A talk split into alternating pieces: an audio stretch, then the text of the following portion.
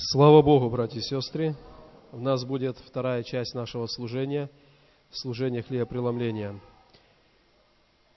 Я прочитаю два места Священного Писания, и первое из них – Новый Завет, послание к римлянам, 12 глава, два первых стиха.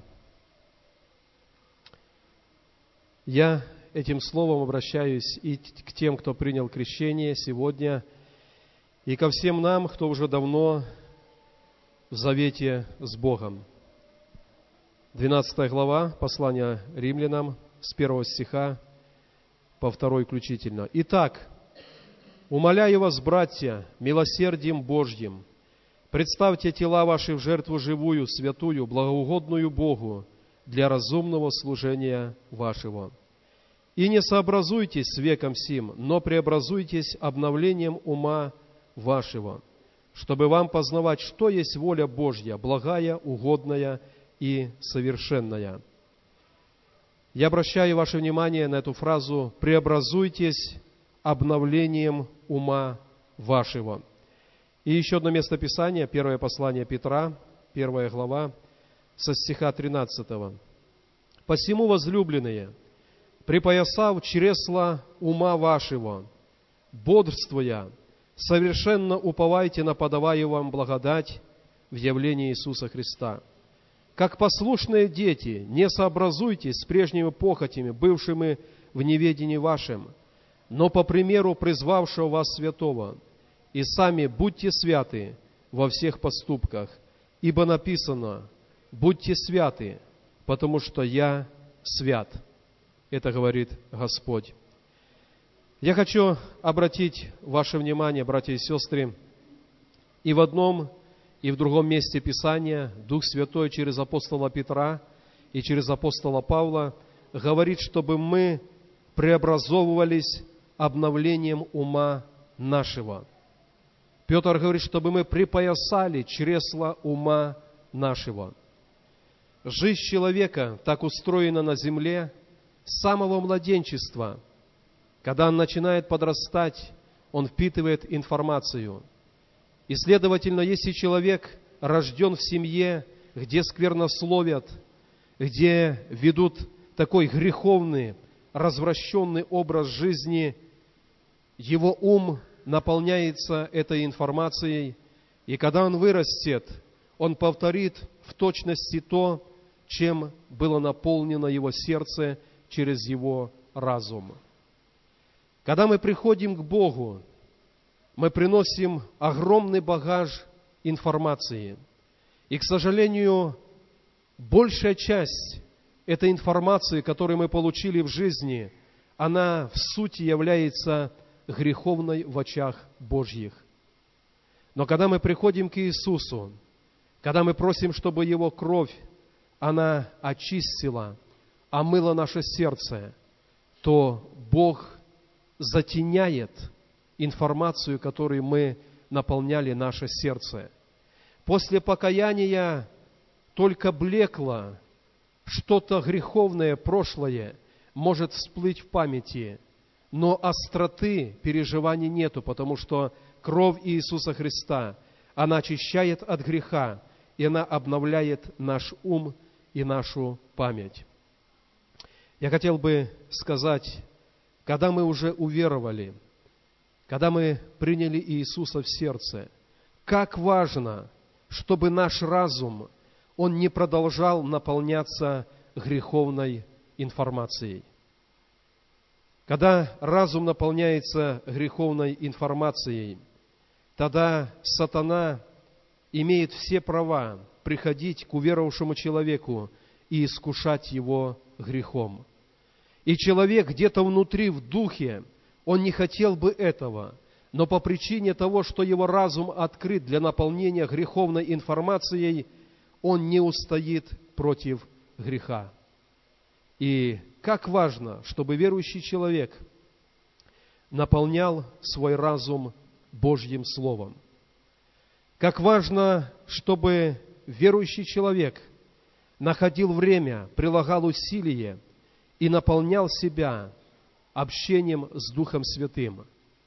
И когда Слово Божье и Дух Божий наполняет наш разум, наполняет наше сердце, тогда мы властны над всяким грехом, от которого однажды освободил нас Бог. Человек так устроен, что его память, она годами и десятилетиями может носить информацию, и иногда дьявол, используя старую информацию, искушая человека грехом. Какой выход есть у нас? Писание говорит, если мы исповедуем грехи наши перед Ним, перед Богом, то Он, будучи верен и праведен, простит нам наши грехи и очистит от всякой неправды. Бог прощает не только поступок греха, но Бог еще очищает наше сердце.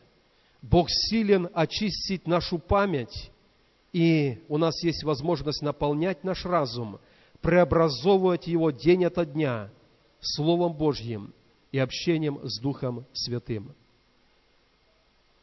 Такой обычный житейский пример. Корова на лугу кушает траву, а потом где-то отдыхая, она эту траву пережевывает.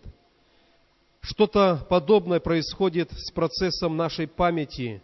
Когда-то, где-то мы делали грех, но оставаясь один на один, память наша может поднимать этот сделанный грех и вновь и вновь обновлять его в нашем сердце.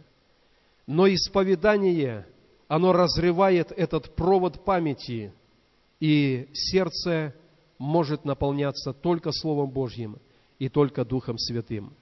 Как электричество не может идти там, где провод разорван, так греховная информация в памяти, она оставляет нас, когда мы вынули это в свет перед Богом. Я бы хотел, братья и сестры, чтобы мы понимали, что самая первая и самая основная брань наша, она происходит в нашем разуме. Это мысли, посещающие одна за другой. Но Писание говорит, что мы имеем власть пленять помышление послушания Христу.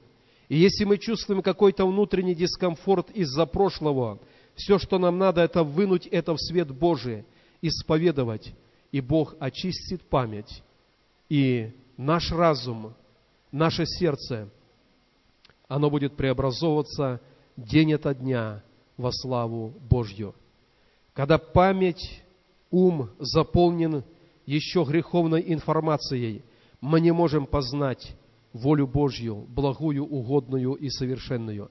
Мы не можем быть, как Писание говорит, будьте святы во всех поступках, потому что я Бог ваш свят. Как важно, чтобы наш ум, наша память, это внутренняя кладовая – она была очищена. И только доброе, только благословенное, Слово Божье и переживание общения с Духом Святым, чтобы наполняли нашу память. В таком случае, когда мы остаемся где-то один на один, все, что всплывет в нашей памяти, это моменты переживания общения с Богом. Это моменты, которые направят нас на рассуждение Слова Божьего. И наш разум, он будет сохранен от всякого зла. Пусть Бог благословит вас, братья и сестры, кто заключил завет с Богом, и пусть Бог благословит всех нас, чтобы наш ум был очищен, чтобы этот провод старой памяти был перерезан, и только благословенная информация наполняла наш разум, наше сердце. К сожалению, последнее время, в которое мы с вами живем, оно просто пропитано потоками греховной, разрушающей информации. Но мы, как народ Божий, как дети Божьи, имеем право стать на Его сторону и Его силой, написано, все преодолевший, устоять и остаться в истине и быть святой, как свят Он. Пусть Бог благословит. Перед хлебопреломлением я напоминаю место Писания, в том числе для наших братьев и сестер, кто впервые – будет вкушать вечерю Господню. 11 глава, первое послание Коринфянам, 23 стих. «Ибо я, от самого Господа принял то, что и вам передал, что Господь Иисус в ту ночь, которую предан был, взял хлеб и возблагодарил, преломил и сказал, «Примите, едите, сие есть тело мое, за вас ломимое, сие творите в мое воспоминание». Также и чашу после вечери сказал, «Сия чаша есть новый завет в моей крови. Сие творите, когда только будете пить в мое воспоминание. Ибо всякий раз, когда вы едите хлеб сей или пьете чашу сию, смерть Господню возвещаете, доколе Он придет». Братья и сестры, я слышал много раз в личной беседе, когда человек говорит, я не могу победить какой-то данный грех. Я вроде бы стараюсь, терплю какое-то время, но время проходит, и я падаю в этом грехе. Почему для нас важно участие в хлебопреломлении? Когда мы берем в руку кусочек отломленного хлеба, мы говорим перед Богом, Господь, там на кресте Ты претерпел настолько, что Твое тело было терзаемо и ломимо. Ты истек кровью, и Ты умер, но Ты не поменял направление пути. Ты прошел до конца, и, держа этот ломимый хлеб в руке, держа эту чашу пролитой крови, я тоже говорю, я я пройду, как и прошел ты, до конца. Я превозмогу всякое искушение, и всякий грех, он будет разбит, отброшен силою Твоею. Поэтому пусть Бог благословит, чтобы написано, всякий раз, когда вы едите хлеб сей и пьете чашу сию, мы возвещаем Его смерть за нас. И мы исповедуем, что в пролитой крови, в ломимом теле есть сила для победы над грехом. 90-й псалом, который люди знают наизусть, там написано «На аспида и Василиска наступишь, попирать будешь льва и дракона». Это те вещи, которые просто так человеку нельзя попирать и нельзя на них наступать. Но написано, тот, кто стал под покров Всевышнего, на аспида и Василиска наступит, и льва и дракона будет попирать прообразе это грехи, которыми сатана попытается искушать, но мы под покровом его крови.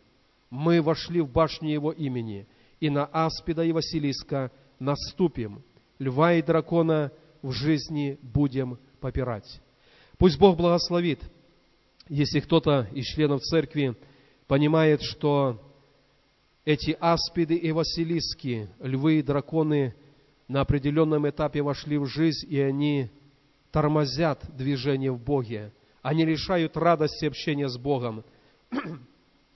Есть возможность в молитве перед Богом сказать, Господь, я хочу вновь быть омытым, очищенным. Если кому-то надо исповедание перед служителями, вы можете это сделать. Но жизнь христианина, она имеет право быть победоносной. Она имеет право быть святой, как свят наш Господь. Пусть Бог благословит. Давайте поднимемся. Грубо прославление пройдет на сцену, они будут петь. В заповеди хлебопреломления участвуют члены Церкви Христовой, кто подобным образом, как наши братья сегодня и сестры, заключили завет в водном крещении, кто не исключен, не является на замечании в церкви. Если есть гости евангельских церквей в нашем служении, вы тоже член церкви, вы можете также с дерзновением от всего сердца участвовать вместе с нами, держа этот хлеб и держа чашу, мы говорим, Господь, Ты претерпел до конца, и я буду идти по Твоим следам. Я тоже буду побеждать всякий грех в моей жизни. Пусть Бог благословит. Братья пройдут сюда на сцену. Мы помолимся за хлеб, за чашу и будем принимать.